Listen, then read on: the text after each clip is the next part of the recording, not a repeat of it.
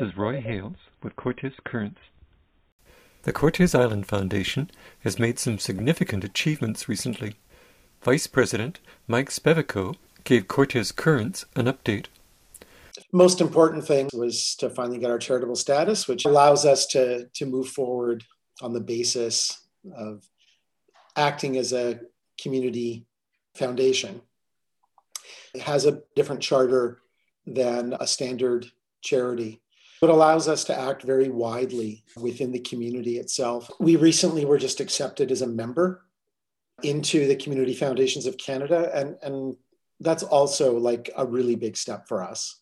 They're the governing body for about 200 community foundations. And many of these foundations are really small. They're maybe not as small as us, but they do cover Galiano, some of the other islands, Salt Spring, some of the smaller communities in Canada. And then they, of course, stretch all the way to the behemoths like the uh, Vancouver Foundation, Winnipeg Foundation, foundations like Victoria and, and stuff like that. It's this wonderful resource because we're so small that it allows us to go and access this database of all these other community foundations. If we're running into a problem, there's a good chance that somebody involved with other one of the other community foundations of Canada has already crossed that ground because we're fairly new. The Campbell River Community Foundation is now 25 years old. So there might be something geographically that allows us to contact them and say, hey, have you come across something like this? It opens us up to the parent organization as well as all the other community foundations and, and gives us an opportunity to co-op, cooperate with them. There is and was specific funding sometimes that comes down from the community foundations of Canada directly to community foundations. But unless you're a member and you're a charitable organization with those previous steps, you kind of don't have access to those. So now we've turned that corner. And again, that's something that's going to uh, give us some firmer ground for 2022. One of the biggest things was we wanted to start to understand and work with all the other nonprofits in the community and create a Cortes Island Social Profit Network. Amanda is working with us as a part time staff to really get the boots on the ground. She assisted with getting that Cortes Island Social Profit Network set up and an informal group that represents nearly all of Cortes Island's 20 plus grassroots organizations, non-profits, and charities. My main focus is getting these building blocks in place because it's not supposed to be any of the director's foundation. It's supposed to be ours to just push along and step aside in a few years and let other people. So it's really about building something. And each step, there's going to be different challenges. But because we're supposed to be working for the community and nonprofits, we need to really engage with them and understand um, as best as possible.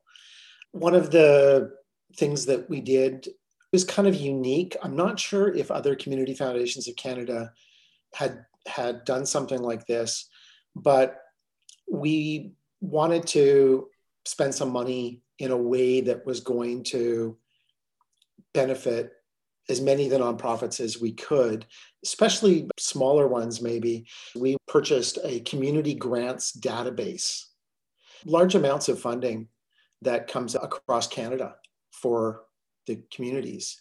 But if you don't know what they're funding, you can't apply for that grant. So this is an annual database that is updated. So we went and paid for kind of the master license. So all of the other nonprofits on the island that have requested have access to this database. So um, in conjunction with that, we provided some time for grant guidance. I think we worked all together with about a dozen organizations. And based upon that initial push, my understanding is that leverage to more than $100,000 of additional grants and money coming into the community for community projects. With the Cortes Community Health Association, we were able to raise $30,000 for micro temporary workspace for island nonprofit workers, affectionately calling it the pod. So they're basically repurposing a little trailer that's going to go up on the land near the hall that is now tied into the business association area. This will provide the ability for permanent internet access for a little temporary space so people can go there and they've got internet access and an office uh, that they could work out of. We partnered with the Cortes Literacy and the Community Health Association to deliver almost $20,000 in small, actionable micro grants.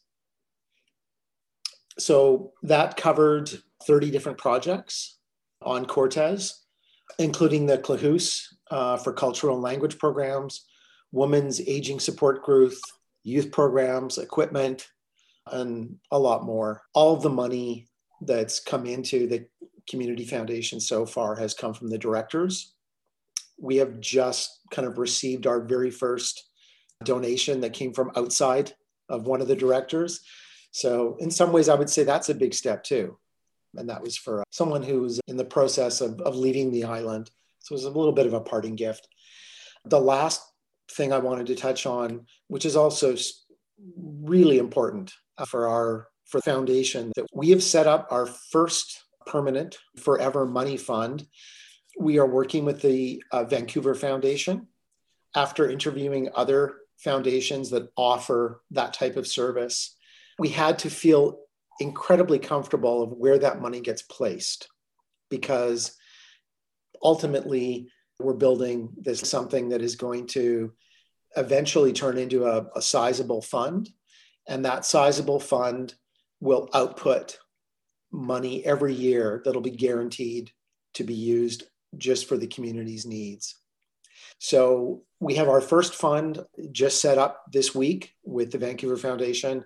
We went with them because they offer a great return on a socially responsible investment fund. The board spent quite a bit of time vetting where is our money our permanent fund? Where is our money that's going to be invested going to get placed? And knowing how socially responsible the community is on Cortes, it was extremely important that we find such a fund. So, luckily, a few years back, the Vancouver Foundation started a separate fund called their Socially Responsible Investment Fund. It places funds into investments with strict environmental, social, and corporate governance the wonderful thing outside of that is I believe this year is also showing an investment return of greater than 10%. I believe I, I don't want to be misquoted here, but I think they said maybe this year it was greater than 10%. Our goal is to keep that growing. You've been listening to an interview with Vice President Mike Spevko of the Cortes Island Foundation. This is Roy Hales with Cortes Currents. Goodbye.